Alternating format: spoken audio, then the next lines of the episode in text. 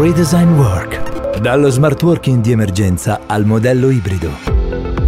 Benvenuti all'ascolto della seconda puntata della serie che racconta come sta cambiando il mondo del lavoro. Io sono Tommaso Rossini e sono un imprenditore. Insieme a me a condurre questo podcast c'è Tiziana Pollio, un'amica e consulente su temi di organizzazione e smart working, una professionista molto esperta che aiuta le aziende a comprendere come sta cambiando il mondo del lavoro e come occorre adattarsi. Ciao Tiziana, ben trovata. Ciao Tommaso, sì, continuiamo il nostro viaggio che è iniziato con eh, Fabrizio Filippone che ci ha raccontato che cosa è accaduto nella sua azienda Project Automation e insieme abbiamo scoperto un altro pezzettino della tua di azienda RTA. Ma visto che abbiamo detto che è importante raccontare che cosa accade quando un'azienda si trasforma e introduce lo smart working a tutti i livelli, oggi ci immergiamo in un'azienda ancora più grande che si chiama Bayer. Oggi cambiamo certamente contesto e paradigma, ne parliamo con Monica Poggio, amministratore legato di Bayer Italia, azienda importante, strutturata, con una componente produttiva significativa nel nostro paese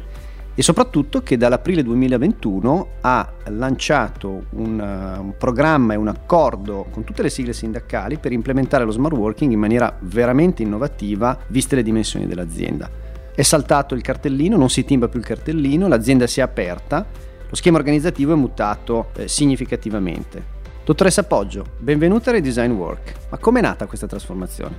Grazie dell'invito, è un piacere mio essere con voi oggi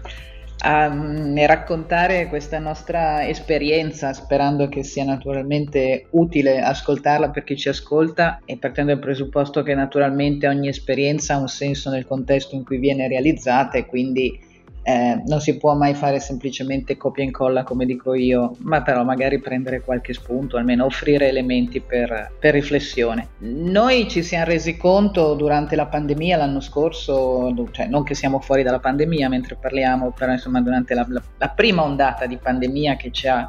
naturalmente eh, costretto a ripensare come lavorare, noi non abbiamo mai chiuso Abbiamo avuto naturalmente gli stabilimenti sempre operativi essendo considerati attività essenziali, quindi gli stabilimenti non hanno mai smesso di lavorare. Le attività di ufficio e le attività di vendita eh, altrettanto, nel senso che molto rapidamente abbiamo riconvertito un'attività precedentemente erogata o sul campo o in ufficio in attività erogata da casa in modalità digitale ormai avendo cominciato a lavorare in maniera eh, continuativa con questa nuova modalità, eh, ci siamo resi conto che dopo così tanto tempo un cambiamento contingente poteva diventare a quel punto strutturale. E eh, io ho cominciato a riflettere con, con, i miei colleghi sul fatto che stavamo vivendo una trasformazione del lavoro, il lavoro con la L maiuscola, com- come dico io per far capire che è il lavoro che comprende più, di, più dimensioni più variabili, è il lavoro inteso come prestazione, il lavoro inteso come spazio, tempo, cultura, relazioni, rapporto capo-collaboratore e questa trasformazione era avviata e non si sarebbe fermata. Eh, quindi lei vede questa, questa decisione come comunque un'accelerazione di pratiche, eh, di pratiche, già esistenti, mi sembra di capire, che sono state immagino potenziate in maniera significativa. E se sì, se è così, ecco, magari provi a dirci ehm, qual è stato il driver di portare eh, la scelta del modello organizzativo eh, lasciando completamente libera, eh, da quello che abbiamo inteso, la scelta tra stare a casa o venire in ufficio, cosa che invece alcune aziende, per esempio anche la mia, non hanno fatto, cioè invece hanno indicato dei giorni con una certa rigidità in modo da incasellare delle, delle matrici organizzative. Come mai avete preso questa decisione? Allora, noi veniamo da una storia di flessibilità, questo ci tengo a raccontarlo perché non credo che i cambiamenti si possano né imporre dall'oggi al domani eh, né far radicare in maniera significativa eh, se non c'è naturalmente un processo che li accompagna. Noi eh, siamo in Viale Certosa a Milano, quindi nel 2015 eh, quando ehm, c'è stato l'Expo ci siamo resi conto che con allora si prevedevano 20 milioni di visitatori a Milano il traffico intorno alla nostra sede sarebbe naturalmente molto aumentato per cui ci siamo posti il, il tema di come facilitare il, il, commuting, il trasporto dei nostri dipendenti eh, di sede in un momento in cui probabilmente la città sarebbe stata e la zona della città dove siamo noi più congestionata e abbiamo creato Flexpo, primo un accordo sindacale, comunque una nuova policy che era un po' un acronimo tra flessibilità e Expo, in cui abbiamo introdotto sia più ampiezza negli orari, nella possibilità di orario in ingresso e di uscita, quindi molta più flessibilità, sia la possibilità di lavorare da sedi del, di Bayer che non fossero la, l'ufficio in Viale Certosa, quindi abbiamo attivato procedure, postazioni, formazione collegata per esempio nel, nei nostri stabilimenti intorno a Milano, proprio per facilitare quello che immaginavamo sarebbe stato uno spostamento caso lavoro più complicato dal traffico di cui insomma, accennavo prima. Quindi abbiamo cominciato già allora. Nel frattempo l'esperienza è maturata e a un certo punto abbiamo introdotto lo smart working. Eh, più o meno due o tre anni dopo eh, io ho insistito molto e ho voluto come capo azienda che finalmente andassimo in direzione smart working eh, come ormai alcune aziende già avevano fatto. Non siamo stati i primi, abbiamo preso il nostro tempo per valutare da un punto di vista organizzativo e normativo cosa implicasse passare a una modalità smart working, come realizzarlo e poi finalmente l'abbiamo varato eh, con la regola dei 5 giorni al mese.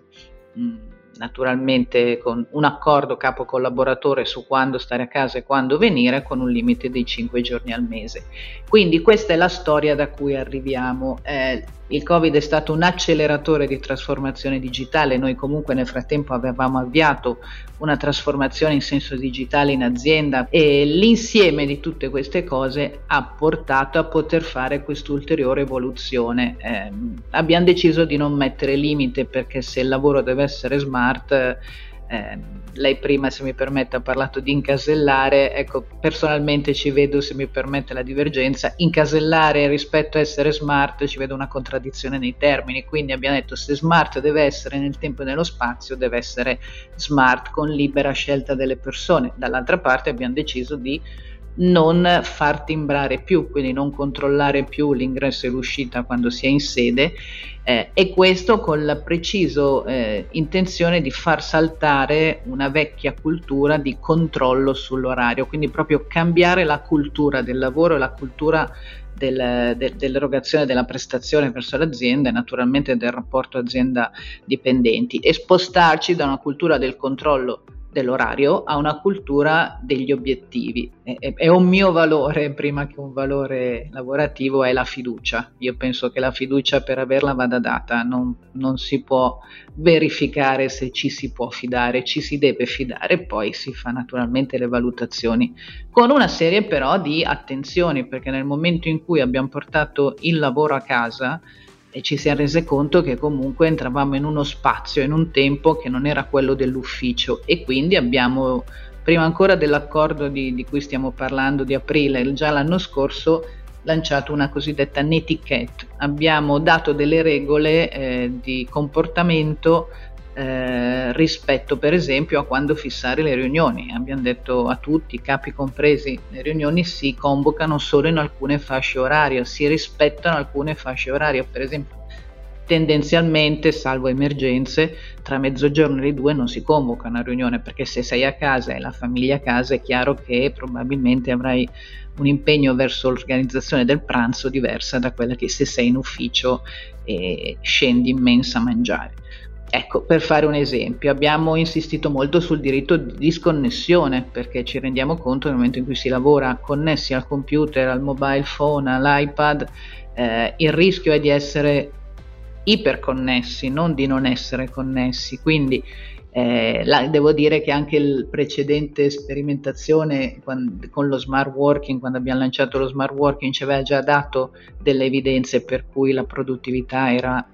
voglio dire, aumentata, sicuramente non diminuita, quindi eravamo sereni rispetto al fatto che da una parte avremmo avuto qualità da un punto di vista di, di, di prestazione delle persone con maggiore eh, possibilità di scelta, libertà in termini di gestione del tempo e con una cultura di obiettivi che credo che in un mondo sempre più digital sia eh, uno dei focus che le organizzazioni si devono dare. Senta, eh, l'incasellatore dell'RTA, che sarei io, cioè colui che è responsabile di aver incasellato alcune agende eh, nella fase di lancio del progetto Smart Working, non riesce a trattenersi dall'idea di chiederle se il passaggio eh, dalla sera alla mattina ad un modello totalmente libero di decisione tra casa e ufficio, se non si è creato lo spaesamento tra i suoi collaboratori, che è la, la cosa che noi temevamo qua in RTA e che ci ha spinto, almeno inizialmente, a dare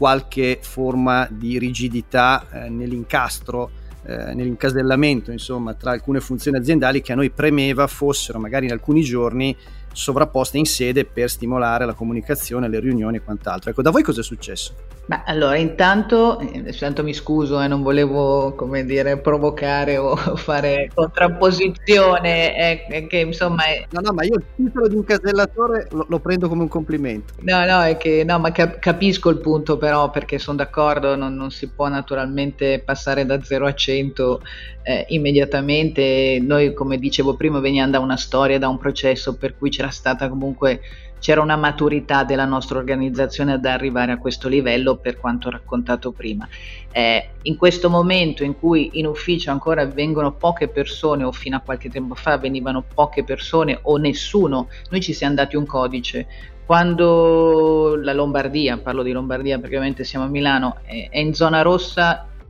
a tutti è richiesto di stare a casa, quindi si sta a casa, si lavora a casa.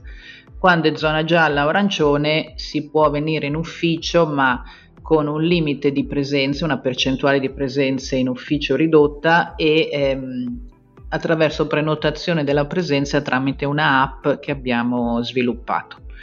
Questo l'abbiamo fatto sia per facilitare un po' la rotazione, sia per facilitare anche a noi la, la, la, insomma, il sapere, la consapevolezza delle presenze in ufficio, non a fine del controllo della presenza, ma ai fine naturalmente di un'eventuale tracciatura in caso eh, sfortunato di contagio eventuale, no? anche per questioni di safety. Però ci ha aiutato anche a cominciare a portare quel processo di, di cambiamento e quindi di cominciare ad abituare le persone che questo sarà il futuro, si verrà in ufficio prenotando la presenza e quindi proprio per evitare, almeno auspicabilmente evitare quel naturale e condivido eh, prevedibile spaesamento nelle persone che si trovano da una modalità, da una routine che era tutti i giorni sempre in ufficio, a una routine poi col Covid che è diventata tutti i giorni sempre a casa e poi una forma intermedia, tra l'altro quest'anno siamo andati ovviamente un po' a singhiozzo, no? seguendo un po' l'andamento della, della diffusione dei contagi e le indicazioni delle autorità e quindi è stato un anno che comunque ha disorientato molto a prescindere naturalmente da questa modalità, però dall'altra parte ha dato l'opportunità per cominciare a introdurla.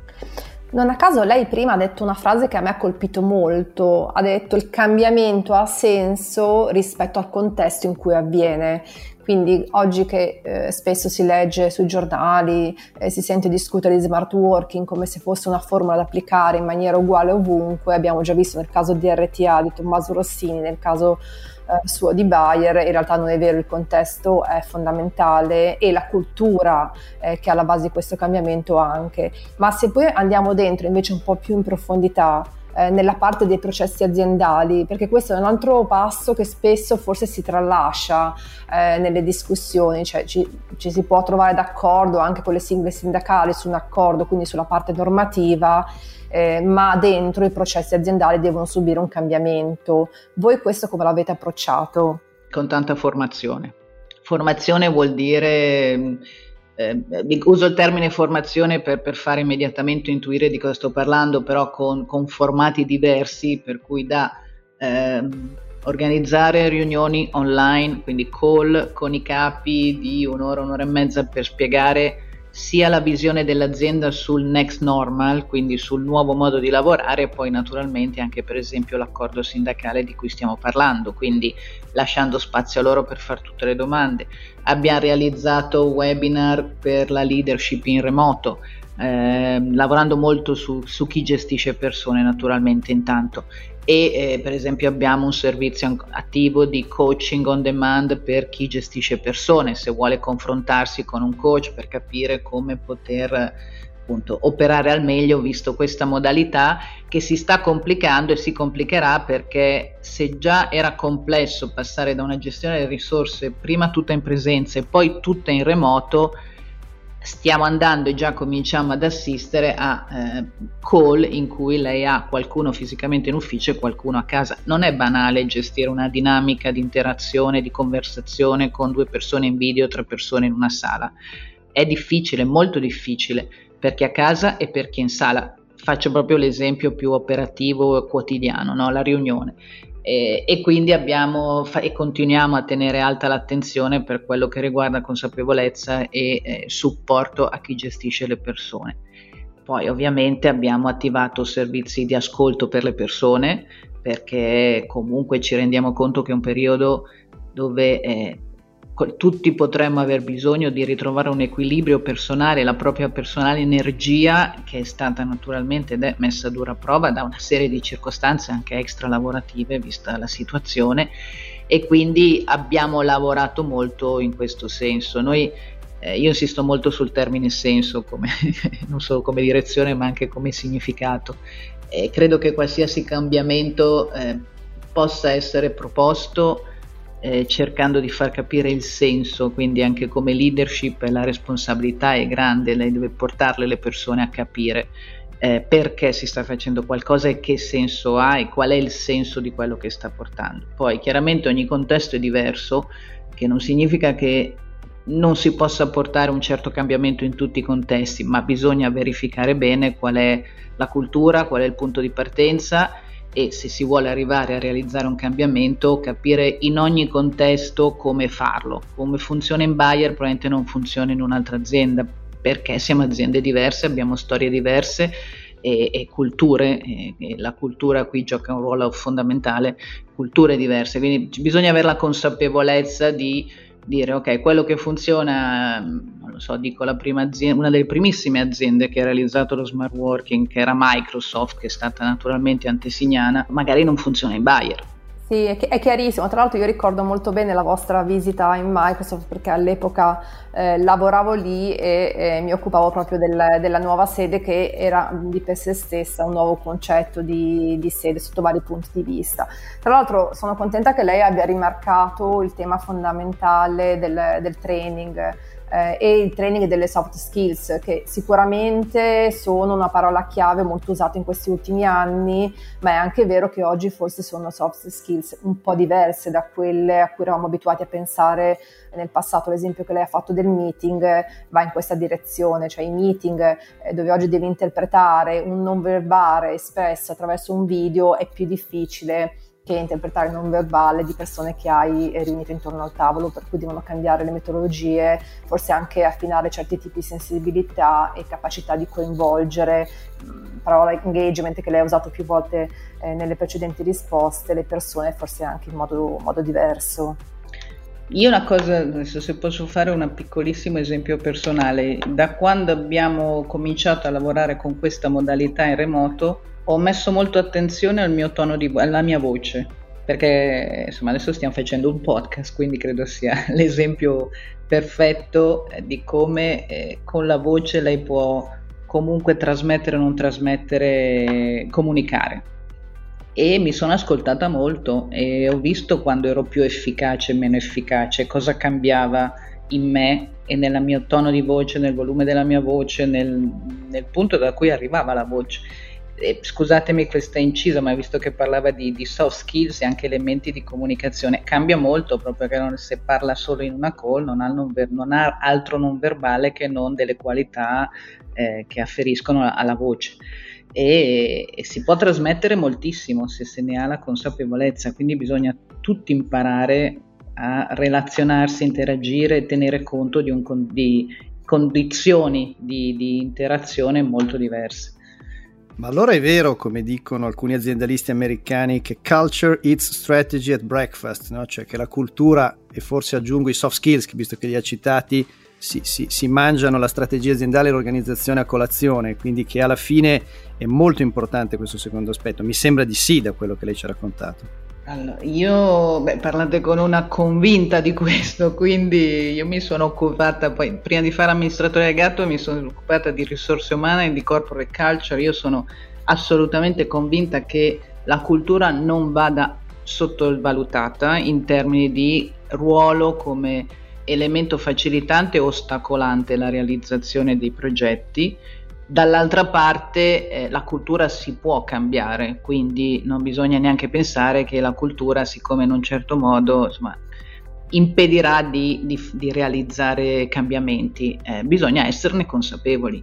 e quindi capire bene come si può operare un cambiamento culturale partendo da, dagli esempi del leader e, e io stessa appunto ogni tanto mi accorgo che devo stare attenta quando convoco le riunioni anche con i miei diretti riporti per cui ogni tanto dico no però sono fuori dalla fascia oraria prevista quindi devo stare attenta. Per cui veramente continuare a dare esempi e esserne consapevoli che anche nel nei piccoli comportamenti si fa una grande differenza rispetto alla cultura, però la cultura, yeah, it's bre- strategy for breakfast, io ne sono assolutamente convinto. Pensi che da noi, quando abbiamo lanciato, nel nostro piccolo ovviamente, perché siamo infinitamente più piccoli di voi, ma il progetto Smart Working, nei primi mesi eh, io sentivo dirmi da alcuni collaboratori che erano in presenza, quando si riferivano a un collaboratore che stava a casa, eh, che stava a casa, che lavorava da casa, non c'è, oggi non c'è. E io ci ho messo tre o quattro mesi a correggere questa risposta dicendo non è che non c'è, è nella video call, è nel WhatsApp video, è nel telefonino. Dopo tre o quattro mesi, a furia di insistere su questo aspetto, questo, questa, questa addizione è scomparsa e devo dire che la macchina organizzativa, che era perfettamente funzionante anche all'inizio, ha preso il giro solo allora. Mi ha molto colpito perché è un esempio molto spicciolo, ma è sicuramente indicativo di una realtà piccola su una curva di apprendimento ancora tutta da percorrere, però mi ha molto colpito perché quando hai le tecnologie abilitanti, hai le video call, hai tutto, però se non hai le persone sintonizzate sulla, sulla frequenza corretta non fai nulla. Beh, il vantaggio forse di essere una realtà meno, meno grande è che forse potete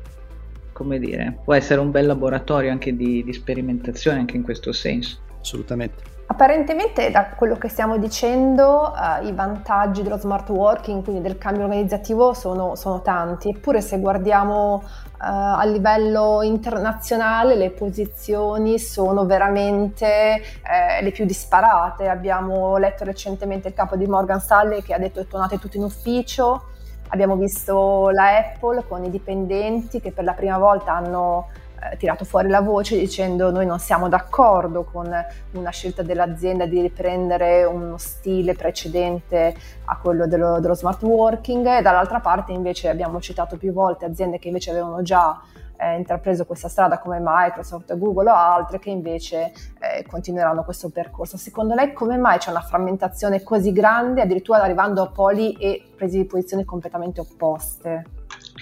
Perché, perché, non si cerca appunto l'equilibrio, dico sempre io, no? ci si innamora degli estremi. Prima tutti in ufficio, poi tutti a casa, poi di nuovo tutti in ufficio. Allora, eh, è il motivo per cui noi non abbiamo messo il limite dei giorni,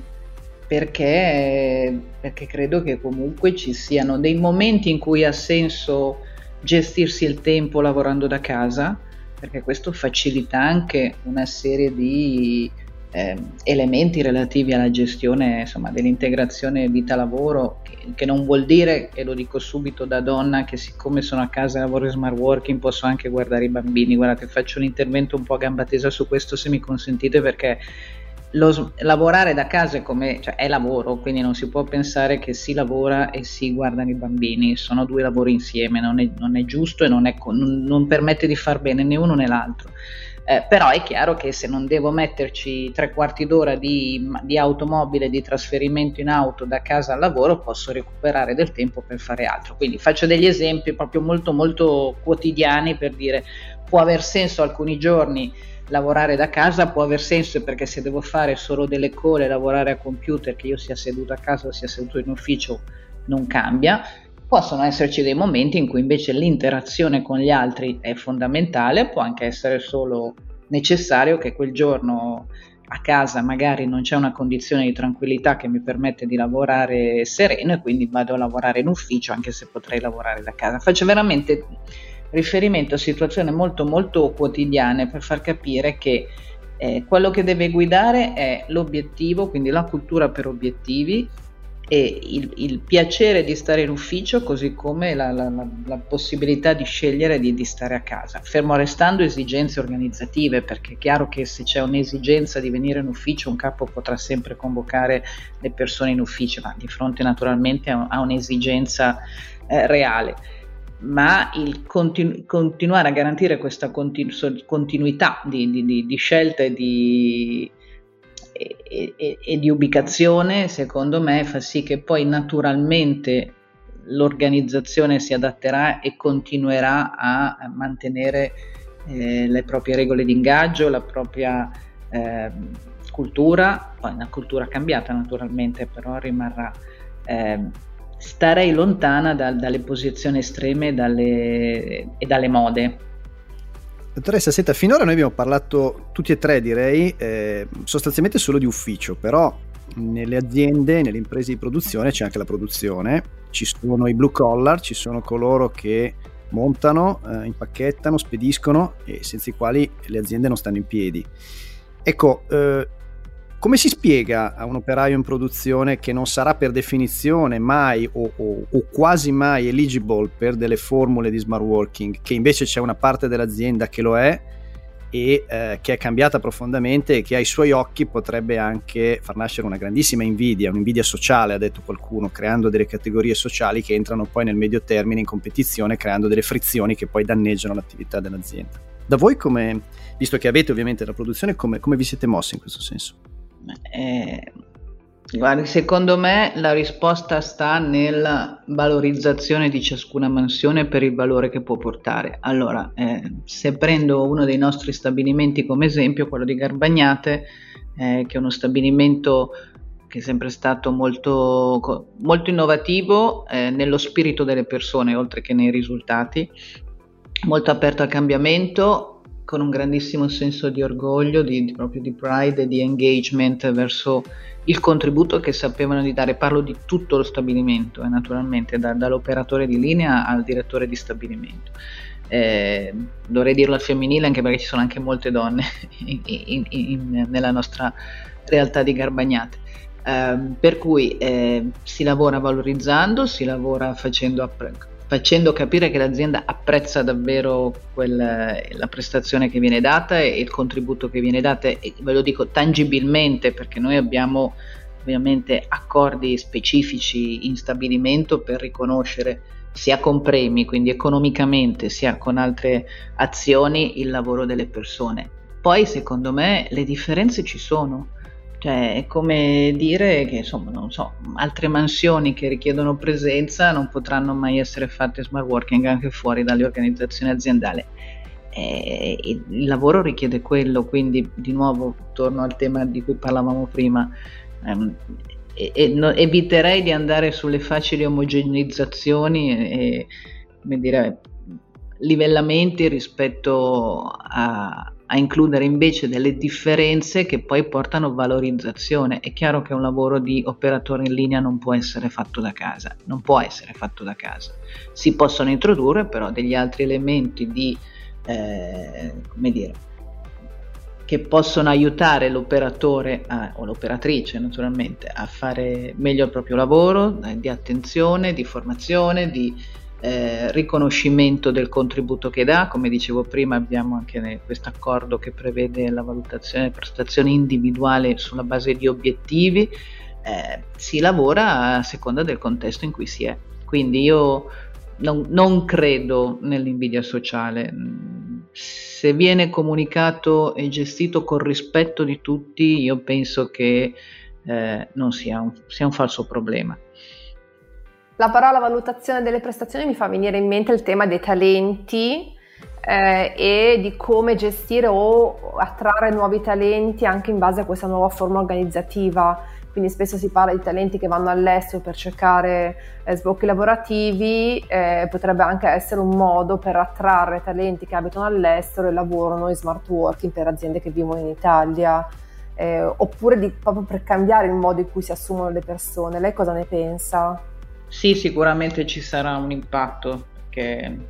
lo cominciamo a vedere anche noi nelle selezioni, persone che abitano fuori Milano e che chiedono se possono continuare a lavorare da fuori Milano, quindi è qualcosa che sta succedendo. Ehm, su cui secondo me essere aperti, nel senso che bisogna ragionarci, ci stiamo ragionando, quindi non, non, non, saprei dirvi ancora come abbiamo deciso di affrontarlo, sono i primi casi che abbiamo, però come dire, è in linea con un modello di organizzazione sempre più diffusa. Quindi poi il, di nuovo secondo me il punto non è tanto da dove lavorano le persone, ma è come riconnette le persone tenendo conto che sono naturalmente più, più diffuse nel tempo e nello spazio rispetto a prima, quindi l'importante è che l'azienda abbia capacità e consapevolezza di come tenere insieme e, e riconnetterle. Eh, uno su tutti è il purpose, si parla tanto di, di purpose oggi no? delle organizzazioni, no? il perché esisto e come voglio dare un contributo, qual è lo scopo più alto per cui un'organizzazione esiste. E,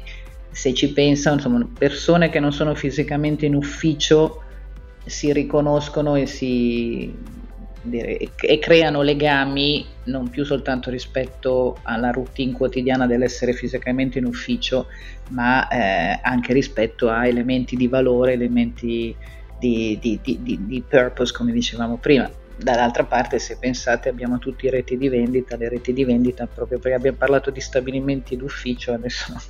mi, mi, mi, mi oriento a parlare più di reti di vendita, le, i, venditori non hanno la, il legame con l'azienda attraverso l'ufficio, i venditori sono sul campo e vivono una quotidianità molto diversa. Eh, quindi però rimangono naturalmente molto legati all'azienda e impegnati ovviamente nel loro lavoro, quindi anche quella è una realtà da cui imparare dovendo pensare come gestire persone che non saranno più sempre fisicamente nello stesso luogo. Andando verso la conclusione di questa bellissima chiacchierata che ci ha aperto la testa sul, insomma, sulle logiche di gestione di un'impresa molto grande come quella che, che lei gestisce, proviamo a fare un ragionamento sulle parole chiave di questa puntata. Io ne dico una sola, e, ovviamente